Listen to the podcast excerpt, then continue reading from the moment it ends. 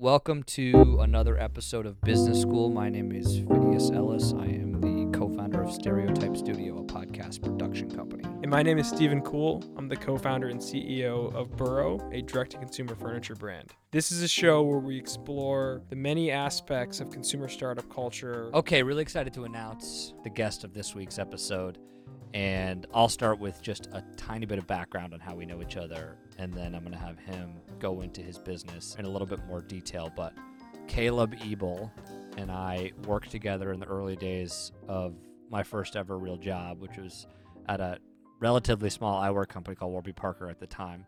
He was on the finance team and uh, would work until extremely late hours. I mean, he was just always he was one of those people that's always in the office, and you resent him a little bit because you know he's his job is more important than your job, but he also works so much harder than you that it made me stay longer, even though I wasn't doing anything while I was staying longer. Uh, more recently, he's done a number of things in between then and now, but more recently, he started a company called Backdrop, which is a paint business. And I don't know enough about the industry to go into detail about it, but welcome, welcome, Caleb. Welcome to the show. Yeah, thanks for having me.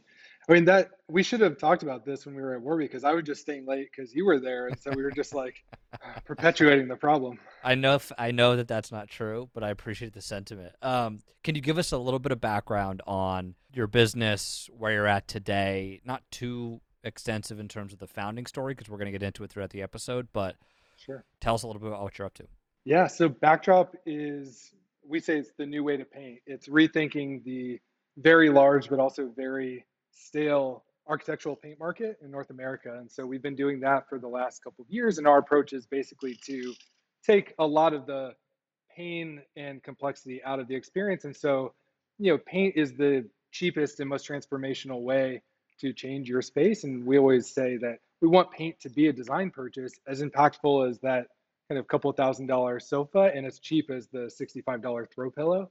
And so that's our approach to paint with backdrop. So, an e-commerce paint company for when I'm remodeling my house or moving into a new apartment.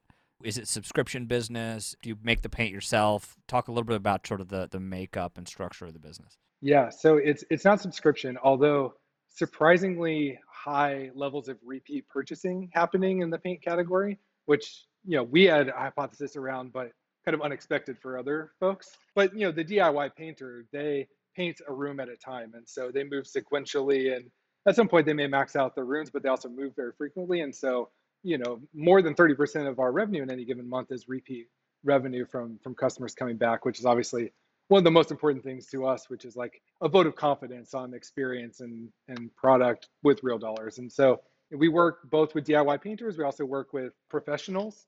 Paint is also a unique category in that there's like two sides of the market. There's a professional side of the market, which is very much like interior designers, home stagers, real estate agents, and uh, paint contractors. The big piece of that, and we work with all those stakeholders, and then we also work with people like me and my wife Natalie, who started the business together based on our DIY experience painting apartments in New York City. How did you tackle the challenge of, you know, paint looks a certain way on a screen, and another way at Home Depot, and another way when you actually Yeah. put it on your wall? How do you, how do you help people through that process? Yeah, I mean, that's definitely a challenge to solve. We spend a lot of time thinking about it. I mean, it's not that different from other categories where you, you're trying to sell a scent, a candle brand, you know, things where that are very like, you know, uh, ethereal, trying to s- communicate what that looks like or smells like on on a computer screen or a phone screen can be challenging. Our approach has been that uh, we did a few things that made that a lot easier for our customers, right? So uh, the starting point is we curated a tight color palette of colors that we really put our stamp of approval on. And what we do is we are kind of dead simple on how we communicate that color. So we give you the description of the color as often as we can and say, well, Surf Camp is a dark blue with green undertones. We kind of train your eye to start seeing that color. We have, you know, color swatches that are exact color match that allow you to see the color in your space and move it around. It's a better way to sample the color. But we opted a lot of the traditional paint companies because they have infinite color selections, basically 3,000 colors in their palette. They lean very heavily on digitally rendered presentation of color in space and you know the technology is just not there really and consumers see right through that, right? And so the digital rendering of color is just not as helpful. And so we opted to really focus on showing real paint in real spaces with real people. And so we very early on prioritized that content. And so one of the things we're most proud of is the gallery on our website, which is just that it's like a massive scroll of user generated content of, of real paint in real spaces. And it's a huge asset for selling paint color to customers because they get to see it in a lot of different contexts, different styles, different light types, etc. And so that and its content just keeps building on itself. So it's truly like a golden asset for for us. So those are like some of the most important things. And then, you know, even in down to the, you know, the e-commerce merchandising of paint, right? Like we opted for again, real paint. So we photographed real paint blobs, real dry rolls of paint. Like we did the work so that it wasn't just like fake digital renderings that aren't that useful. And that's how you get people comfortable that that the color they're seeing is going to be the color in their space.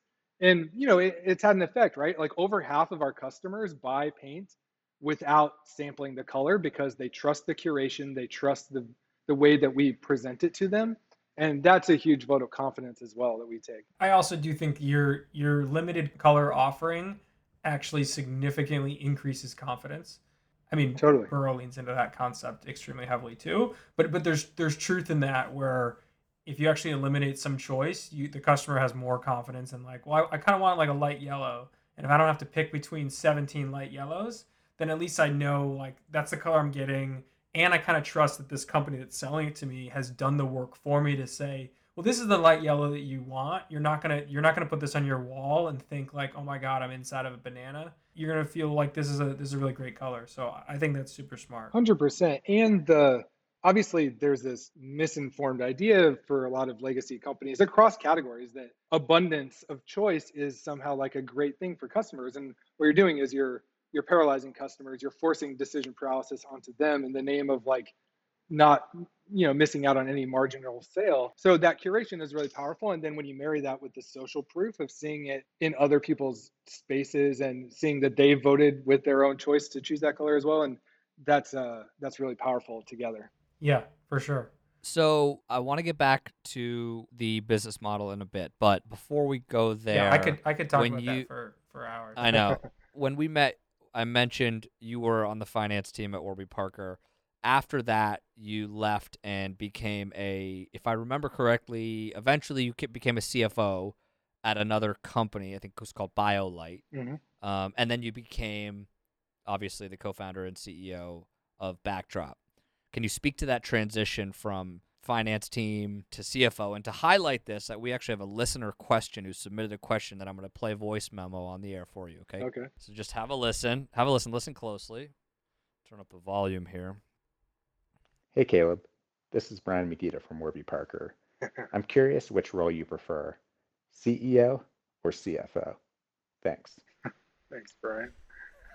Uh, uh, well, finance is a lot of fun, especially if you're in an organization that, in in some places, finance is very much like you know count the beans and tell the other folks how many beans there are, right? And yeah, in some places it's more interesting, like more of a strategic role. And so I've always tried to gravitate in those finance roles to, you know, how can finance be like a true business partner to to the rest of the business? And so Warby was an amazing experience, good learning ground.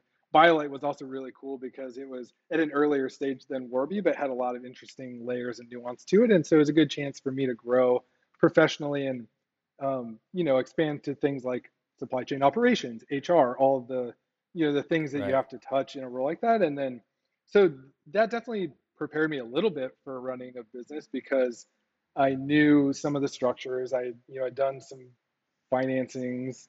I, you know, had a good network I knew how much stuff should cost, who the vendors were, how not to mess up like an employment agreement, all just the basic stuff that like I feel like a lot of like first time entrepreneurs without some support can can mess up and pay the price for it later. Like so I at least had that. And then, you know, kind of brought that perspective with me. And when we started Backdrop, uh, my wife, who's my business partner, just much more of a creative and comes from a brand and storytelling perspective. And and so when we married that together, it was a good combination. It was just like coincidental that this opportunity presented itself. We had been talking about it. We actually started talking about Backdrop in 2016, and we had been doing some research, got excited about it, And then my wife got pregnant, and we were like, she she especially was like, we're not starting a business with a baby or while I'm pregnant. It's like, yeah, we probably shouldn't do that. And then you know, six months after we had our daughter, we started getting excited about it again and said, okay, we're going to do this. So Brian wants is going to want a little recognition on the air. Brian, we, you, your question was read live.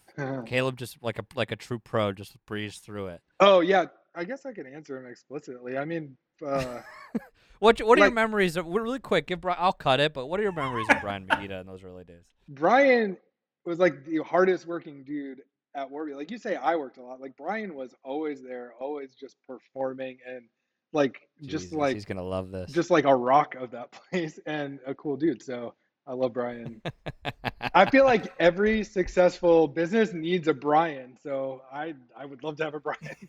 Yeah. Well, okay, so and then in terms of actually explicitly answering that question, I am actually personally interested as well. Like, what are the big differences between CFO and CEO, and which one do you enjoy more? Which role are you actually better fit for, and which one do you enjoy more? Are we caveating that both would be as founder? Because that's a big difference as well. Uh, yeah, CFO and not founder, because you were not a founder of BioLite, if I recall right. No, correct. Yeah, I joined later. I mean, I guess that's the biggest distinction, right? Like CEO, sure. I I run a small company. I am also sometimes the mail boy, the janitor, the head of HR, the accountant, right? So like what does it even mean to be CEO? I don't know necessarily if I'm at that stage of business yet where that distinction matters. The difference is like there's no one else to like pass the buck to. And as a CFO role, like sure, I had a leadership position and I was a thought partner to the CEO and had you know some exposure to the board.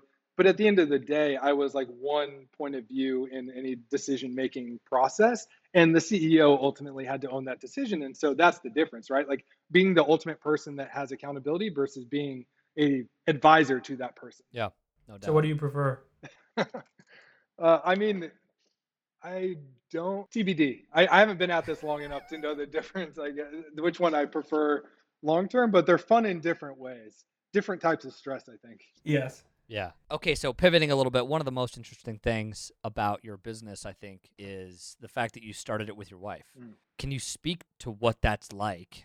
you know, would you advise other entrepreneurs to go into business uh, with their partner, or was it just happenstance that just sort of fell into place, or was does it benefit the trajectory of the business in, in some way? Yeah, I feel like it's either the most amazing thing ever, or it's like mixing oil and, and Yeah. vinegar, and you're just like, oh god, this is this doesn't work. here." Well, and really, it just depends. Is it a Monday or a Wednesday? Like which of those sides you're on, right? Like, I mean, the the short answer is no. I wouldn't recommend it necessarily. And we had so many people tell us you shouldn't do it, and we ignored them. And so I fully expect any entrepreneurs listening to this to ignore me. But I will tell you candidly that when it works really well, it's amazing, and when it doesn't work, it's hard and it complicates other aspects of your life.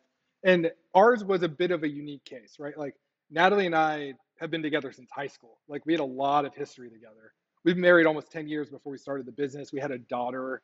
Um, so we have just so much history. So that's a good foundation. Whereas like if you are newlywed that's a very different thing. You're still like getting to know one another right? We couldn't be more different from like a personality and skill set perspective. And so while that can create challenges like our working styles are so different we also bring very different points of view to the business and different skill sets which is what you want in like a i think a founder combo whether it be your partner or any other person. So that was unique. And it wasn't like, hey, we we said, hey, we're married, let's start a business together. It was almost like, well, this kind of makes sense with this combination of things that we need for this business. Let's start it despite the fact that we're married, right? You know, the reality is it complicates things, right? Like you have so much more invested when two people in a relationship quit their jobs to work on something versus one. You amplify the upside and the downside risks of doing that. And so, yeah, it's been awesome. We I think we have a much deeper respect for one another now because we both, you know, like any couple, right, who had careers that they cared about, it was a topic of conversation. We would talk about work, but like from each other's perspectives. And so I knew she was good at her job, but I never got to see behind the scenes to see like, well, how good is she? And now I have a whole new level of respect. Like she's really, really talented, and it's a whole different side of her that I only like barely got exposure to before. And I, I hope she would say the same about me. I think she would. So, in terms of like division of labor, how, how do you guys split it up? It sounds like she handles more more of the brand side of the business, and you handle you focus a bit more on operations, supply chain, finance, all those things. Yeah. Is that intentional, or do you guys kind of oversee everything together? Uh, it's pretty natural split that we just kind of gravitate towards our strengths. What I like, and you know, I didn't get that much exposure to in finance and operational roles before being a founder of a business, was I, I get to be more involved in the creative side because like it's easy to be pigeonholed. Like, yes, I'm a finance person. I studied accounting in school. I'm not a creative, but I have sometimes glimmers of creativity, and it's cool to be involved in the brand side and some of those decisions because it's a different muscle to flex and it's just fun work. But at the end of the day, the brand is Natalie's to steward and very much kind of her aesthetic kind of coming out through the brand. Like she is the soul of the backdrop brand. I get to just like offer a counterpoint of perspective on those things. And it's a very good balance. And we still write all the copy together, that kind of stuff. So that's helpful. What's it like to be to start a company alongside other entrepreneurs that start the same or similar concepts at, at the same time? You kind of both experienced this to some degree. You both have competition from big box, right? Legacy retailers, legacy brands. But to have competition of other people that are starting out at the same time with a similar with the same if not similar concept. How does that change your your strategy early on? I mean, we really have one, and and, and it's Clare. And uh, I think for us, this is the paint category is like a handful of industrial manufacturing companies from the 1800s doing the same thing since then, more or less, or since like the last 50 years at least.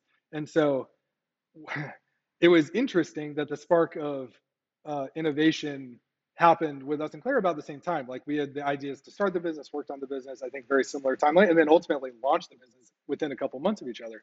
And at the end of the day, I think it's all positive, right? Especially in a category where you're reorienting consumer perception and interaction around a product category. Having two um, two folks pulling in the same direction, this new way of doing it is valuable because it helps to cement that, you know, for the customer that there is a viable new way of doing it. It's obviously validating that someone else had the same idea and you know took a risk to bring it to life and whatever support network they had was backing this as a good idea as well. Like that's all validating. I think for us the most important thing and probably for anyone is this like having a strong point of view and not looking to your competitors as like the main source of inspiration. Have your own point of view on what a great customer experience product and brand look like. And then sure look around see what other folks are doing take inspiration from them cherry pick the best things from everyone but don't let that be your north star. You're never going to win from behind by like just trying to copy everyone else. Like you have to come with an authentically differentiated point of view around those like three things customer experience product and brand. And even your closest competitor if you're being authentic about that won't have that much overlap on all three of those axes as you Yeah. right and so Yeah. you know that's what we've seen even with a close competitor. Like there are a lot of differences in just the way that the brand looks and feels like differences in like how we talk to customers. Ultimately the product assortment has evolved. So like we've taken divergent paths even though the kernel of inspiration was very similar looking at a problem. Yeah, because we've seen examples of competition manifesting totally differently, right? We've seen, you know, what went away and Raden launched basically within a couple weeks of each other, and then within six months, away just kind of ate their lunch. i don't think that that's a story of it's not like the market wasn't big enough for Raden in a way. Like very few D2C markets are winner take all. Yes. And like, Yeah. th- there's more than enough space in these massive categories for different points of view on the same problem. Like, who knows what the backstory was for that led to that set of circumstances? But I think there's room for everyone.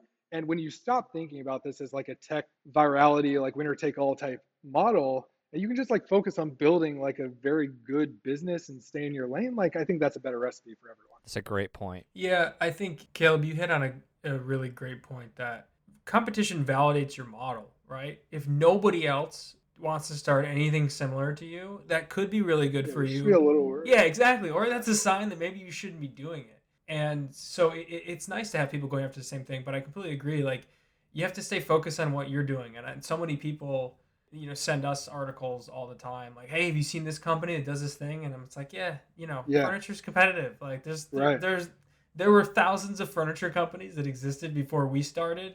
Right. We're just going to keep honing in on like we're going to talk to our customers, develop our model, and we're really confident that our model is going to be the best for the niche that we're carving out. Totally. And we think this is going to be a really fucking big niche. Uh, and so this, and, and we just got to keep going at that. And you're right. If you get caught up in looking at what other people are doing, you just lose focus on what on what you should be doing.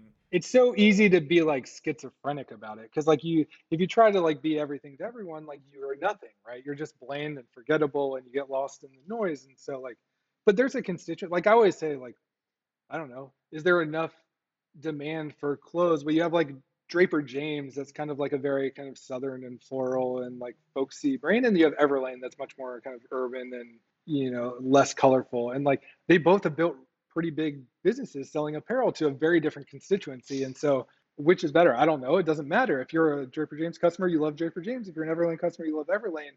Those are both great businesses.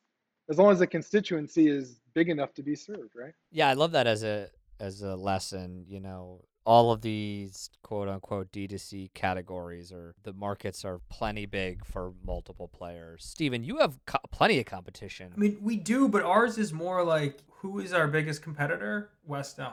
Like, Right. Yeah. And, Yeah. and I define competition, and which we also partner with them, right? Like we sell on West Elm's website too.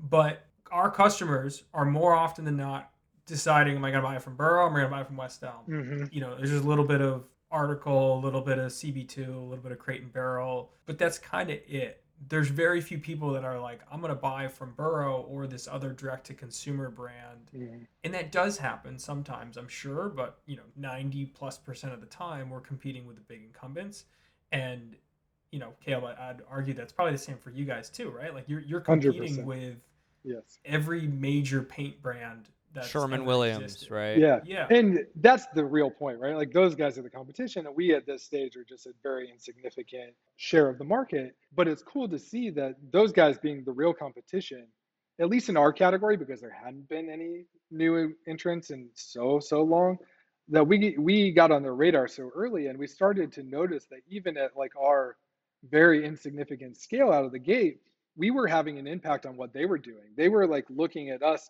and incorporating trying to incorporate elements of backdrop into what they're doing obviously at a much larger scale. And obviously we've had some hypotheses around how they would try to do that um, before we launched our business. But it's interesting to see them taking cues from us and trying to evolve into something that is very hard for them to be. Because at the end of the day when you put us on level playing field i.e like a new way of merchandising and selling a product online a lot of these incumbent you know companies just aren't built for it. They were built for a very specific way of doing things and they are really good at that. Like we're not going to out manufacture sherwin williams at paint and we're not going to have 4500 hardware stores to service a network of contractors. That's not our business but we can certainly sell paint online better than them any day of the week. That's our business. Yeah and there's nothing better than when they when somebody whether it's a big incumbent or another startup copies something that you're doing especially when what they're copying didn't work for you. Right. With infinite theoretically infinite amounts of resource right? Like we do things in the barest way like the most lean and like scrappy way. We hack it together and then we see other folks with just like billions of dollars to play with try to do that thing and do it less well. Like money doesn't get you there alone. Like it's not a money issue for a lot of these businesses. It's like a skill set culture dna issue. Yeah for sure. What's an example of that? I mean, in the paint space, the there was this like default to like, hey, we have every color, so of course we have your color. And realizing now with these curated offerings from Backdrop that that is a better, you know, especially in a non-pro situation, that's a better customer experience. Now, you know, we see a lot of people trying to like have it both ways. Like, hey, we offer every color, but here's like the curated ones you should really look at. And then trying to hone in on like, well, how can you use these sample stickers? Like that's becoming more popular obviously the notion of shipping online a lot of brands have something like okay you can buy it online and go pick it up at the store but you know it's a very clunky it's not e-commerce. It's not like good e-commerce experience. It's just like i have a website so therefore i sell a product. And we've even seen all the way down to like we kind of took a new approach on the packaging like the paint can itself and we saw one of the paint companies kind of introduced a new top to their paint can that has like it's a, still the same old paint can but with a new top on it that tries to get you the best of both worlds. So it's like it's kind of we say like cool, you know, interesting. You can't just copy other people's thing. Like there is a whole bus- there are tons of businesses that are huge that are just copying other people's stuff and knocking it off. Yes, you can do that, but if you want to be the leader of what you're doing, it's got to be authentic and and consumers know that. They can sniff it out. They know when someone's For sure. trying to replicate it and they know when you're the real thing. I, I mean, if if every furniture company wanted to sell modular home assembled furniture, or every paint company wants to like curate a palette and try to sell online, like all the better because that is a better experience, and like that's just pointing the whole sector towards those strengths, right? That we already have. So Yeah. like, sure, if you if if customers become attuned that like every piece of furniture should be modular and home assembled, that plays right into your strategy. And like, you know, that's a disadvantage for them and similar for, you know, for the paint uh, companies limiting color palette and shipping online, like cannibalizes their store sales. It- It does a lot of things against them and plays right into our hands. So I'm happy to see them try to do that because it just helps reinforce the customer change. Right, but this is why you also need to focus so much on a complete customer experience. The top-down experience needs to be really really good because they can copy that one like see, you do curation, you know, Mm. limited selection and better than they do, certainly. But they can copy it and that will hurt your business dramatically more if the rest of the stuff that you offer isn't in place Totally. you have to do multiple things that your size allows you to do in order for your main thing to actually flourish. that's so much easier to do as a small company, a growing company that's totally focused on it. Exactly. And these big incumbents, it's so rare that they will actually say, we're dedicating resources to like grow our own startup within our like utilizing our resources, but actually let them work autonomously. They just can't. Big companies have too many layers of, of bureaucracy and decision making and approvals, and it just it doesn't work. And like you just see it time and time again. we forget a bit that these company we think that you can just like put a cool brand together get, get red antler to you know if you can afford it uh to throw throw a cool brand together and you know find a market that needs disruption sell something on the internet right but like the level of detail that it takes in order to protect that one advantage that you have and ultimately you have like maybe one or two things that are actually innovative or actually different but you have to protect that with a moat of the other things that your size allows you to do, like great service, like attention to detail. You know, I think that sometimes gets lost in this space. I think it's a great point. Yeah, if you boil something down to the lowest common denominator, sure, you sell modular furniture, we sell paint online. Anyone can try to replicate that, but they don't know the secret sauce of like they haven't they don't know the details that go behind that of the customer service, the brand voice, every interaction of like how you talk to someone on social or customer service emails, whatever. Like that is the essence. But there's no getting around. Like you need a good quality product, you need a great Yep. overall experience, and and you know a brand that is differentiated enough to be memorable. And when you have those things together, yeah, you can do a lot with a very little amount of resource. Okay, so, so let's talk future. Where is backdrop? How are you thinking about the next year, five, ten years? Where are you guys headed? You, Sherwin Williams going to buy you next year, or are you going to IPO through a SPAC? Or I'm trying to throw SPACs into our conversations as often as possible because they're so all over the Ever news. since we Everybody, had Philip Grimm on to talk about SPACs. yeah, I listened to that Yeah. episode and I, I still don't know if I understand what a SPAC is. like this this whole world is very it's and I, like I. I feel like I know finance okay and it's still very like technical and a bit yeah, we were gonna ask, we were gonna ask you. Um, but how do you think about the future? how do you think about the future of uh of backdrop? I mean, we're really excited. We've got a lot of good momentum. We've seen like the the brand is resonating. Paint as a product has been having a moment as more folks are at home investing in their spaces and DIY activities. Paint being the you know most popular among them. But I think what we've seen, and I'm sure you guys have seen this too, Stephen. Like your home space will never be looked at the same again. Like we've all spent so much time at home. You know, it's your office, it's your gym, it's your kid's school. In addition to what it was already, like I feel like you know people are going to continue to uh, think about their home space differently and invest in their home space differently from like a resource allocation perspective and so that bodes really well for home businesses and, and backdrop being part of that so we're excited about that we've got some exciting stuff coming up that i can't yet talk about but you know we're evolving as a you know as a small business we're not um, we're just taking it a step at a time right we're not trying to be a rocket ship we're trying to take like one foot in front of the other you know be very disciplined but growth oriented and with a very small team lean amount of resource and we feel like we've got like a good formula for that so far I love it. Thank you for coming on the show. thanks for having me This was fun. class dismissed